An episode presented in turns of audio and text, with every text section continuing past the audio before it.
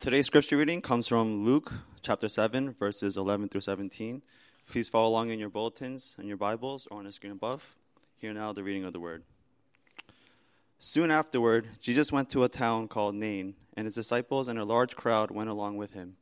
As he approached the town gate, a dead person was being carried out, the only son of his mother, and she was a widow. And a large crowd from the town was with her. When the Lord saw her, his heart went out to her, and he said, Don't cry. Then he went up and touched the bier they were carrying him on, and the bearer stood still. He said, Young man, I say to you, get up. The dead man sat up and began to talk, and Jesus gave him back to his mother. They were all filled with awe and praised God. A great prophet has appeared among us, they said. God has come to help his people. This news about Jesus spread throughout Judea and the surrounding country. Amen.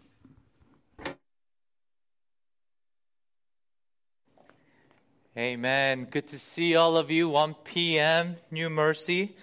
It's been a while since I seen you, other than the five of you who went on mission trip with me. I saw you every day, so um, I'm glad that I didn't see you for the past few weeks.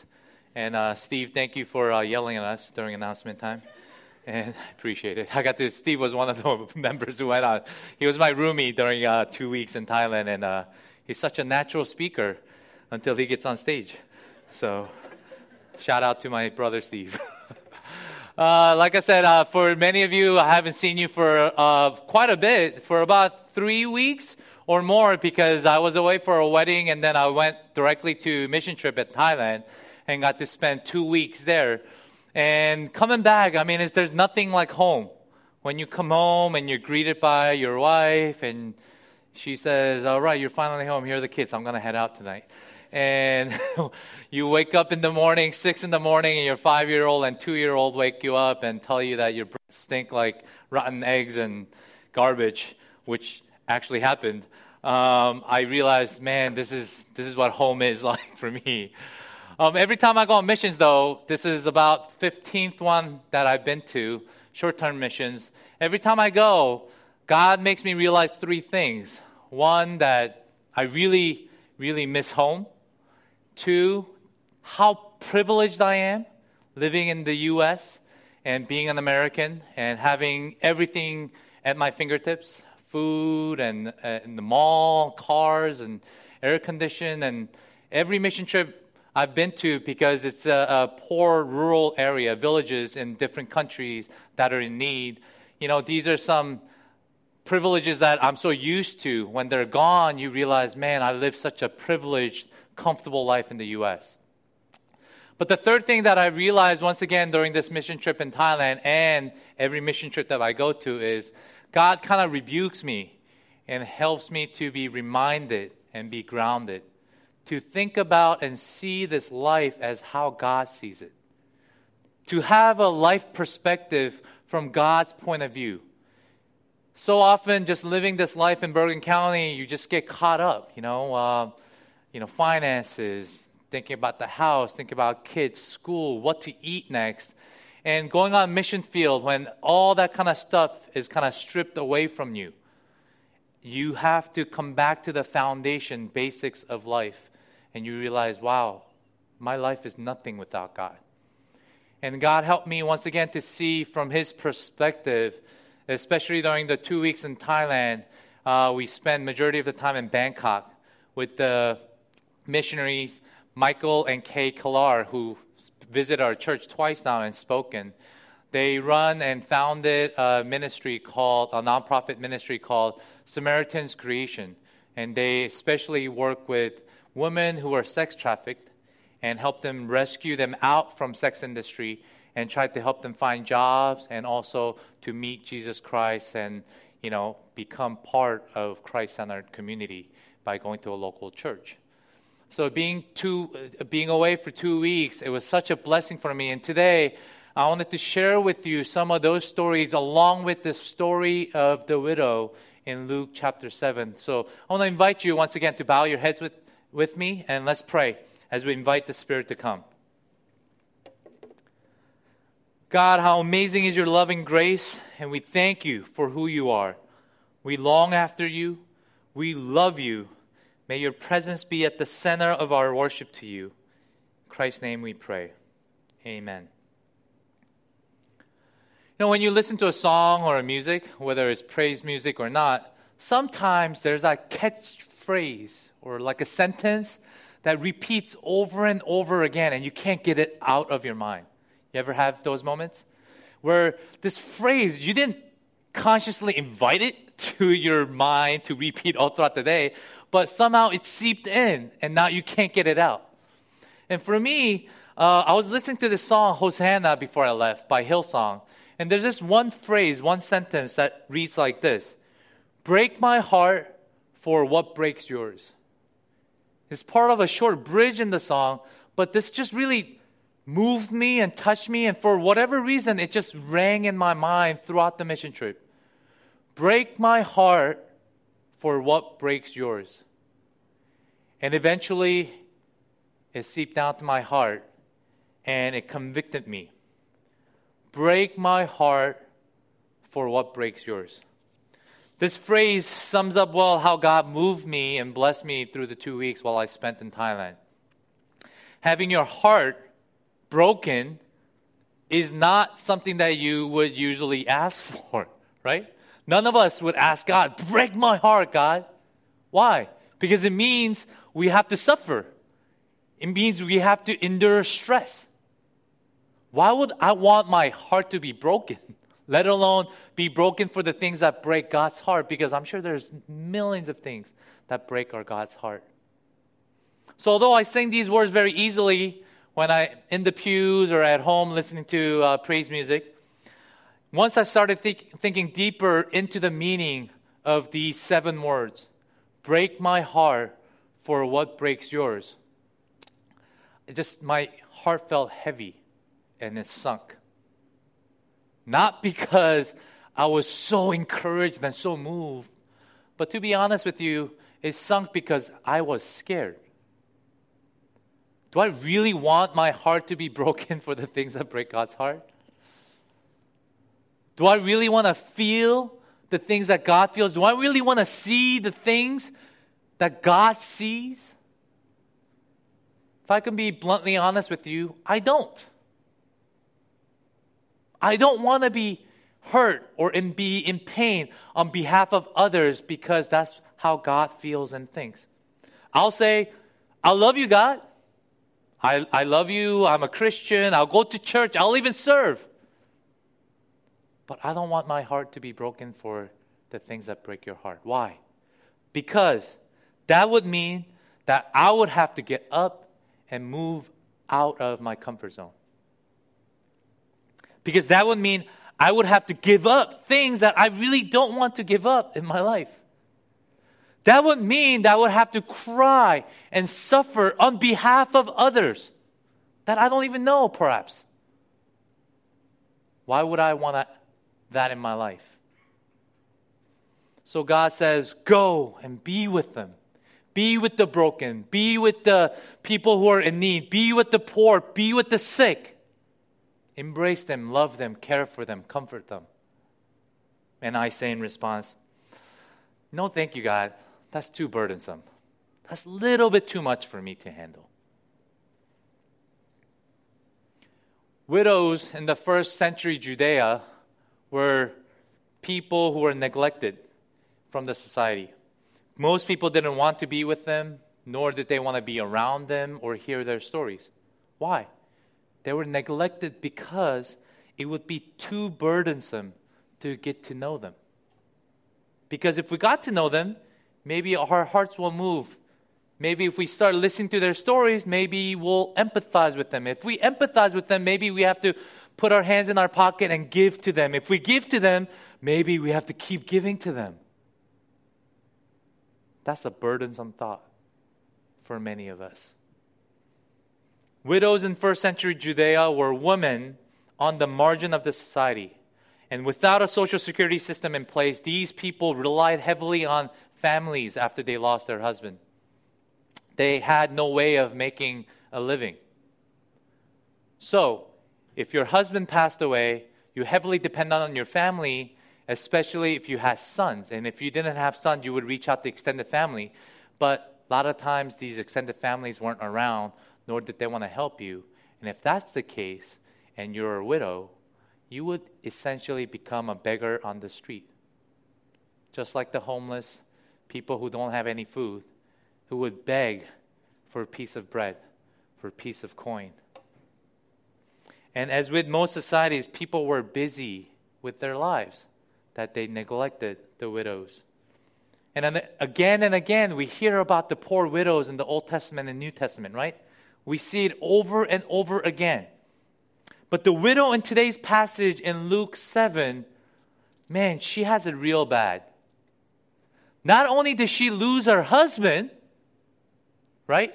And raise, you know, raising a child as a single parent, today, at this moment, as we read the passage, she just lost her only son. Only son that she can depend on. And when you look at today's passage, this is a funeral procession.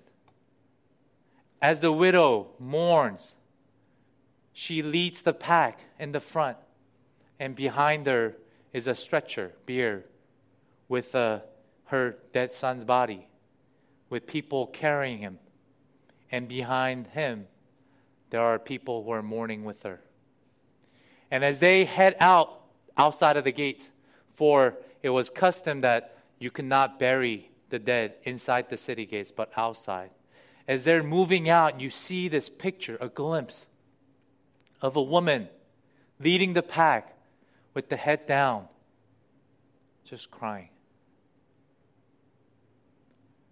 not knowing what to do, her body shaking. For us readers in the 21st century, as we read the scripture, we know, oh man, how is she going to live? How is she going to make a living? This is a socio-economic, you know, tragedy in her life. But I'm sure at that moment she has no other thought but just to be sorrowful. She had lost everything. So, see, as this funeral takes place, as this funeral procession takes place, there's not just one person who's dead, there's actually two. There's the dead son, and then there's the dead widow. She's the living dead. She breathes, she moves, but she is dead inside. She walks in the front of the stretcher, and how ironic is it that it's the dead leading the dead? A very hopeless situation. As a widow with her only son now dead, she would basically become a beggar on the streets. And it wasn't easy to survive after her husband's death, but now she really has nothing. This was an emotional, psychological turmoil, but it was also an economic catastrophe in her life. She would have no legal inheritance and would be dependent on charity. Her whole world just crumbled. This was her funeral, too. She was alive, but dead. You know, you can be breathing and moving, but be dead. It's possible. Let me tell you about a woman that I met in Thailand. She was alive, she was breathing, she was moving, but she was dead. Her name is Kimmy. I'm making up fake names here for the privacy of these ladies. She's 27, and we met her while we were doing bar ministry. And when I mean by bar, we're not talking where you drink and have fun with friends. When I say bar in Thailand, you're talking about the red light district where it's a sex bar. You go, you pay your customer, and you buy out these ladies to do sexual favors for you. Kimmy was 27 and she was beautiful and stunning. She was attractive. And she sat down with us and she started sharing a little bit about her life. She grew up as a beautiful young girl in the rice farms in the northeast section of Thailand, which many of the women come from because that's the poorest of the poor in Thailand. And looking for a job, she came down to Bangkok. She started sharing about her childhood, and I asked, What did you do? What did your parents do? Why did you come here?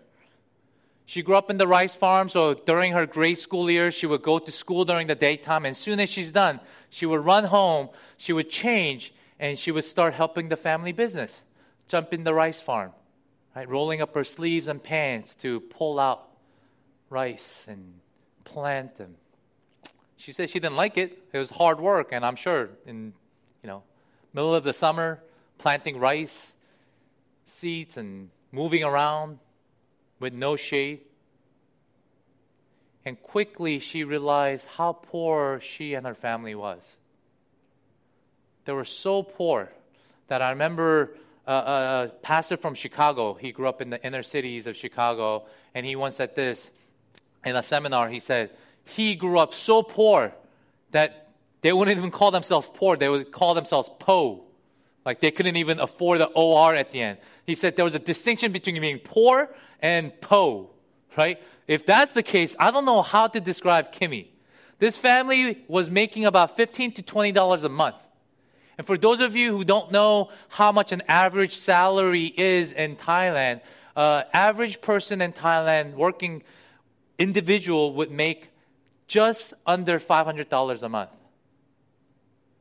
Her family had to feed everybody, extended family members, 10 to 12 members living in this little hut in the village. They earn 15 to $20 a month. So think about what that life looked like. She said it was tough, and, but there were some moments, highlights in her life, where she would be in the rice fields and she would play with her brothers and sisters and play hide and seek when she's in grade school. And there were times when she would run off and they would catch field mice and they would cook it and barbecue it and eat it.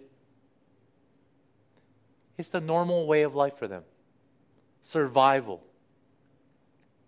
But one day she grew up and her parents told her, You need to make money, you need to contribute. And just like many poor ladies in Thailand from the northeast region, she moved down to Bangkok. And in Bangkok, what is a woman with a sixth grade degree, if that, in a rural village public education in Thailand? What is she going to do? Who's going to hire her? So many of these women come down thinking, being hopeful that they'll find a job. But they have no trades, they're farmers. So they end up in the red light district of Thailand and they're sex trafficked. They sell their bodies in order to make a living and to send that finance back to home in the village. And Kimmy was one of them. And the best case scenario I found out for these ladies who are sex trafficked and working in the sex industry, interestingly enough, is that they would sell their bodies and make much as they can and pay their dues to the sex bar.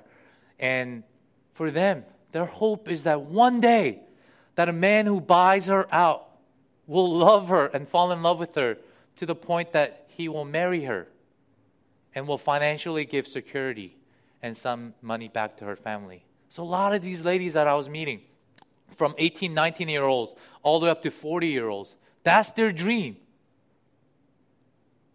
I know it's a sad picture, but this is a kind of the sad life that Kimmy was living. So, like many other girls, Kimmy was pressured by the family to move down to Thailand. And at best day, best, best week, she would make about $700 a month. Right? Better than the average salary. But uh, on worst months, she would have to actually take money out of her own pocket and pay the sex bar for a penalty fee. Now, Kimmy knew that we weren't there for her services, so she was willing to sit down and talk because Samaritan Creations, Pastor Mike and Kay Killar, have a certain reputation in that district because they've been there for more than a decade. So we bought out her time.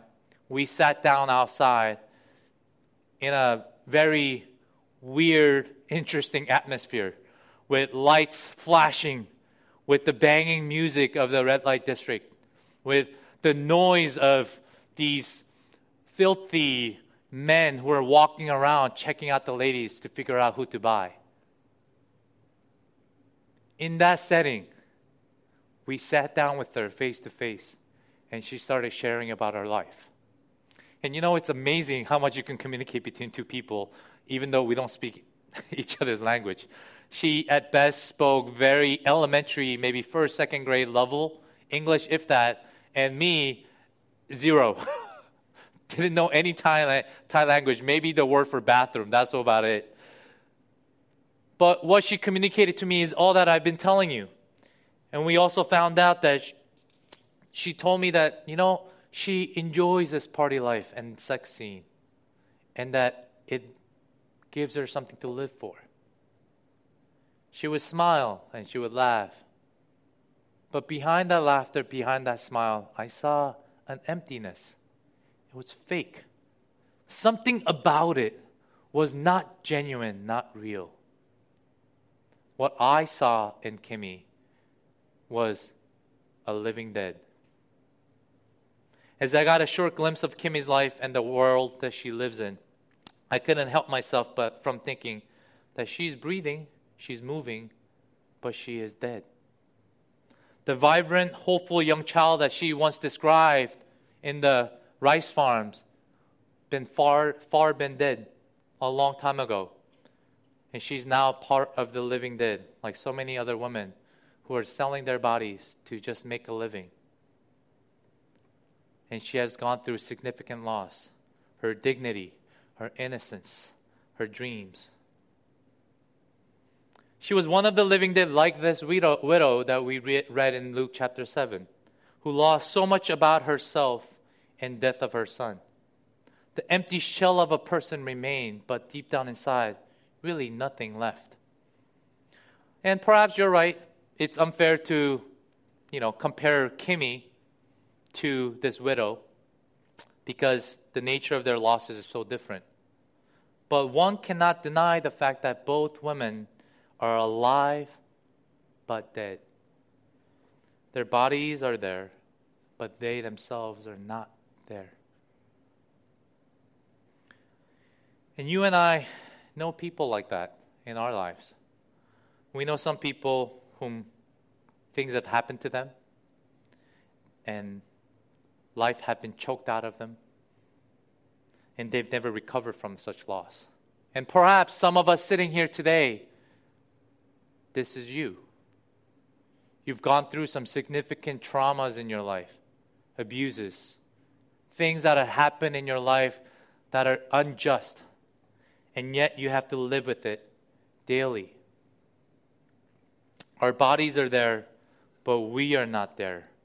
And unfortunately, some of us wake up to a living funeral every day, as Kimmy does, and as did this widow.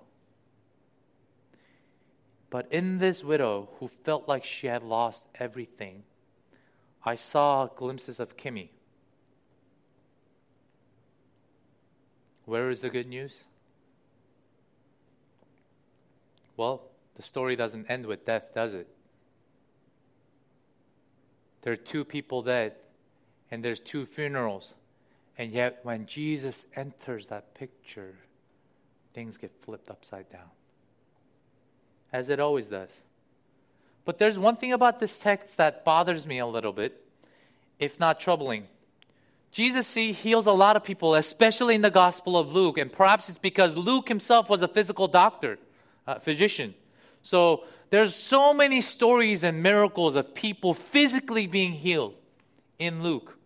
A woman approaches Jesus at a dinner party and pours perfume on him, and he heals her. Another woman battles through a crowd to touch just a cloak, just the hem of Jesus' clothes to be healed.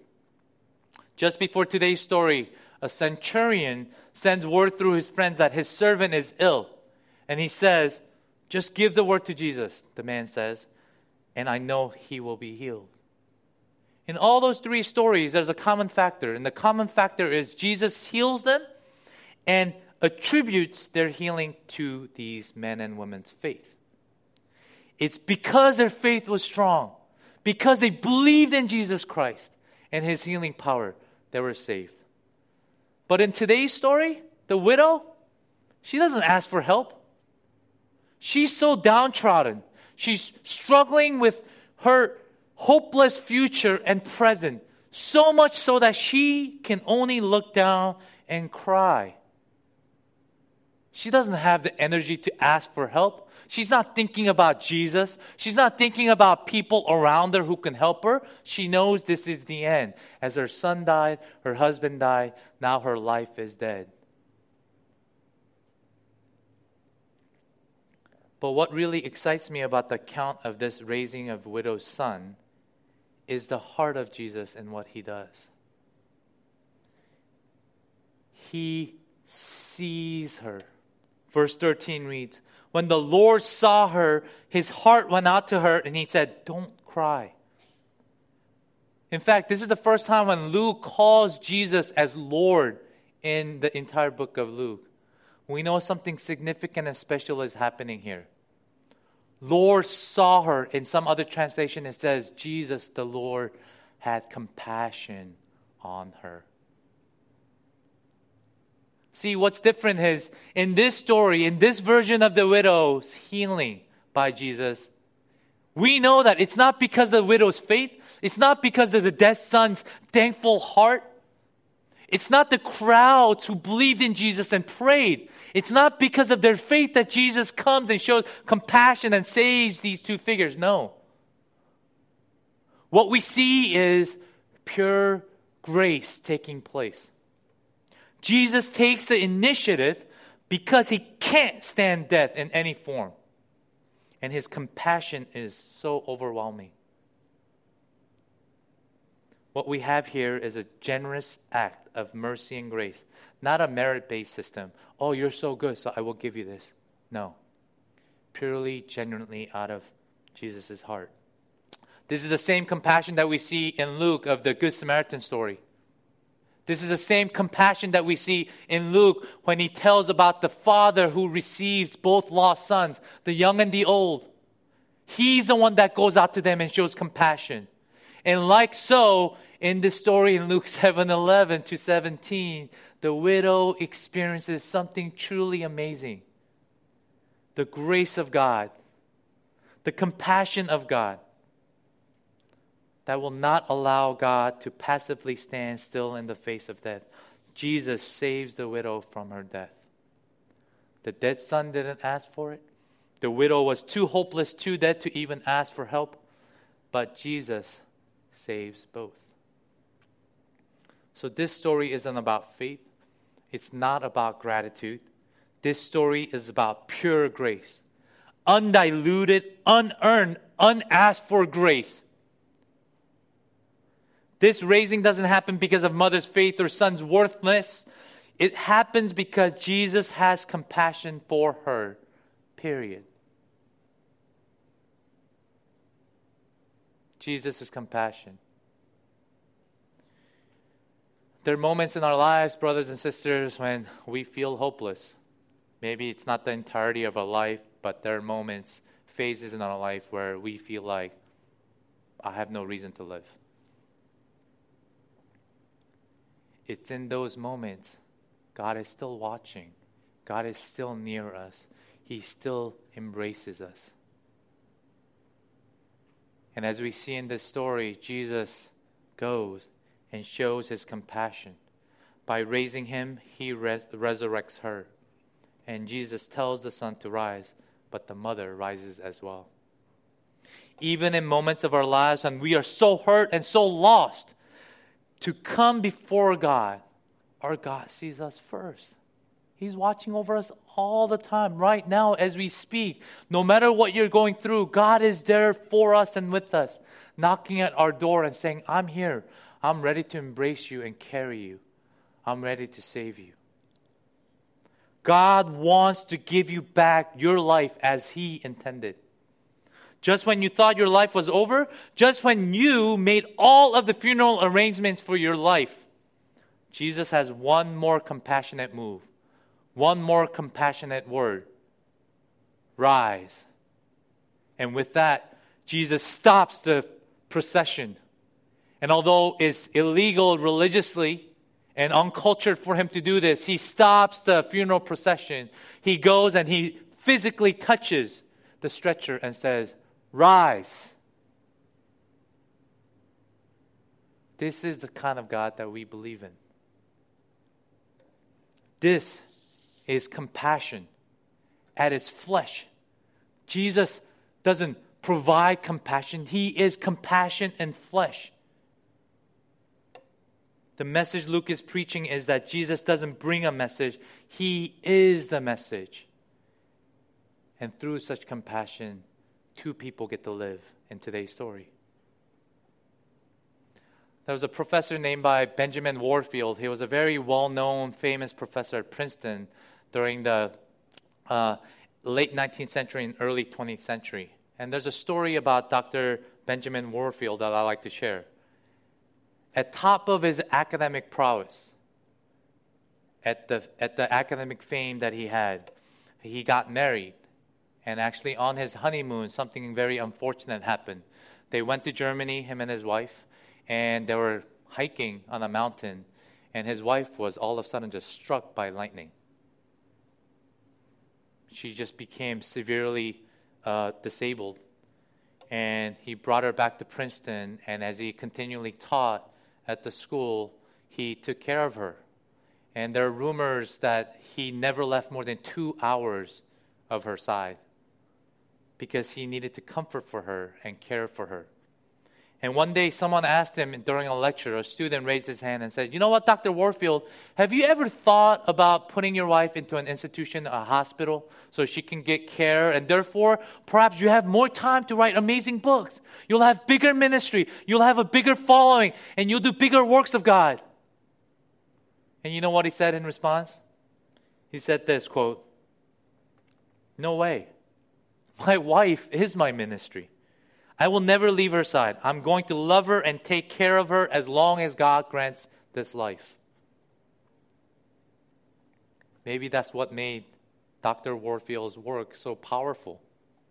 And one of his most famous books is called The Person and Work of Christ. And in that book, there's a chapter that's called The Emotional Life of Our Lord, where he examines and explores and analyzes the different emotions that our Jesus Christ, our God, had and what that means and what that should imply in our life. And in it, he states this quote, his whole life, Jesus' whole life was a mission of mercy. His entire ministry is summed up as going around the land and doing good and showing compassion. Compassion. The word that best summarizes Jesus, our Lord, is no doubt the word compassion. And I agree with him. So I ask along with you, brothers and sisters, so what? Yeah, the God we worship, the God we love is very, very amazingly compassionate. So what? What does that mean in our life? See, if you believe that Jesus Christ was once the compassionate God who saved your life through all your sins, through all the, the dirt in our life, if you truly believe sitting here that Jesus Christ is your personal Savior, washed away all our sins on that cross, and believe in such compassionate God, then we have to become compassionate ourselves. It has to overflow into our life. We must go out into the world and see the needy on our own consciously because we want to. Why? Because we are moved by God's compassion in our life. That is a must, that is not an option. See, so often, even in my life, I'll, I'll admit, you know, I'm more busy thinking about my finances, my kids, their education, where to live, how to, what to eat next, right? These are the things that take over majority of my life. And sometimes living that kind of life here, especially in Bergen County, it's difficult to really think about what breaks God's heart. Am I really compassionate? Not to those people that I just love, but really, do I go out of my way? Do I put myself in an uncomfortable situation to love those who truly are in need? Sharing God's compassion with others is not an option. It is at the core of what it means to follow Christ. Compassion is when your heart breaks for what breaks God's heart. Compassion is when your heart aches because God's heart aches for those things. Compassion is when you actively search for and help those who are in need. You know, during the mission trip in Thailand, it was just short two weeks, but I saw so many people who had such compassion and practice it every day. Let me share with you one of the ladies who truly moved me and inspired me because she showed such compassion. Um,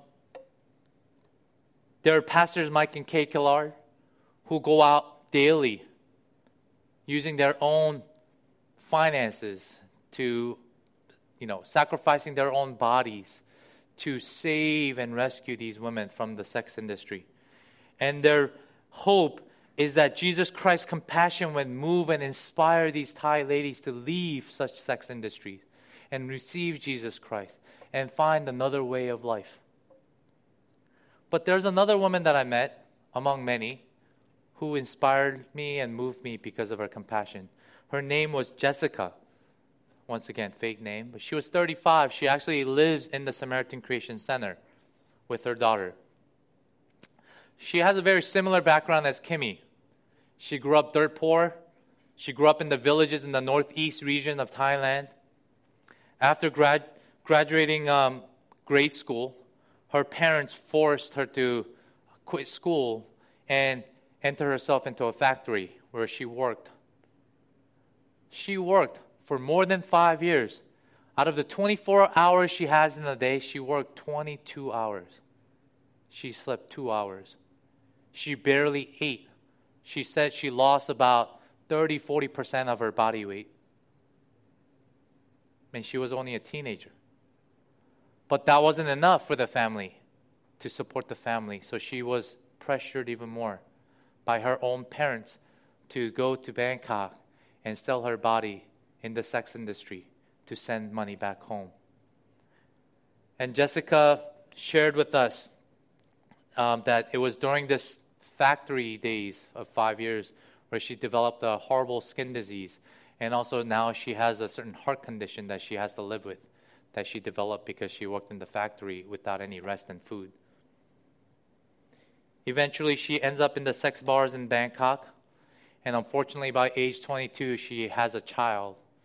And this is very common in the, uh, in the red light district. We met 19, 20, 21, 22 year olds, and next thing you know, they all had children that they would send back home to the village for their parents to raise them because they're not kids necessarily that because they wanted to have them because as she, they're working in sex industry, uh, tragic things would happen and they would be pregnant. So at 22, she's pregnant. And even though the father of her child is not dead, Jessica actually lives like a widow, a single parent, working in the bars, trying to survive on her own. Jessica has endured many abuses as well, assaulted by her customers, she was physically abused by her boyfriend, emotionally and psychologically abused by her family members to sell her body to feed themselves. And while working as a sex slave, God touched her heart and moved her life. She met Pastor Mike and Kay Kellar, and she started thinking deep about, deeply about leaving that industry. And thank God she did. And now she's in the Samaritan Creations home not only that, she been, she's been out for a while. She's one of the older ladies there. She's a leader there, and she works as most of the jewelries were designed by her. These ladies make jewelry by hand and make clothing to sell in order to, um, um, you know, make the ministry run. Not only that, we saw her at church. She accepted Jesus Christ as her own personal Savior as well as her 13 year old daughter. Not only that, we saw her serve on Sunday as a deacon of the church, leading praise and worshiping God.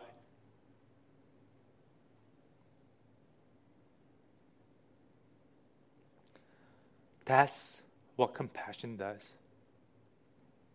When people take the compassion of Jesus Christ and are moved, and they're willing to share by sacrificing their lives compassion moves on. Not only that, it was amazing to see Jessica also working at Samaritan Creation. And I got to know her probably the most because she was a translator for our team. So she traveled everywhere with us to the sex bars, karaoke bars, and even at the center, she would translate for us. What I found out about her was that she recently adopted a three-year-old, three-year-old toddler girl. Can you imagine the life she's lived? And yet she has the heart to adopt another person's child. And this three-year-old girl was left alone and abandoned by another woman who left the sex industry and joined Samaritan Creation, but then went back. So she just left the baby. And Jessica, out of her compassion, decided to adopt her legally. And now, throughout the two weeks, we saw the two interact, and it's beautiful. She calls her mom, she calls her her daughter. That's what compassion of Jesus Christ can do. Not just in Thailand, not just in China, not just in Ivory Coast, here in the US, in our lives, with the people around us, in their lives, we can share such compassion that Jesus showed me. Bunches of examples through people who are broken in Thailand. This is what God's compassion can do. It can move lives. It can move and give the living dead a new life. My challenge to you, congregation, New Mercy, is that, hey, guess what? Our vision for the church is to be the church for the broken. Let us sing proudly and loudly with convicted hearts and minds, convicted lives that can truly come before God and say, God, I want my heart to be broken for the things that break you. Can we share such compassion in our personal lives? Let us pray.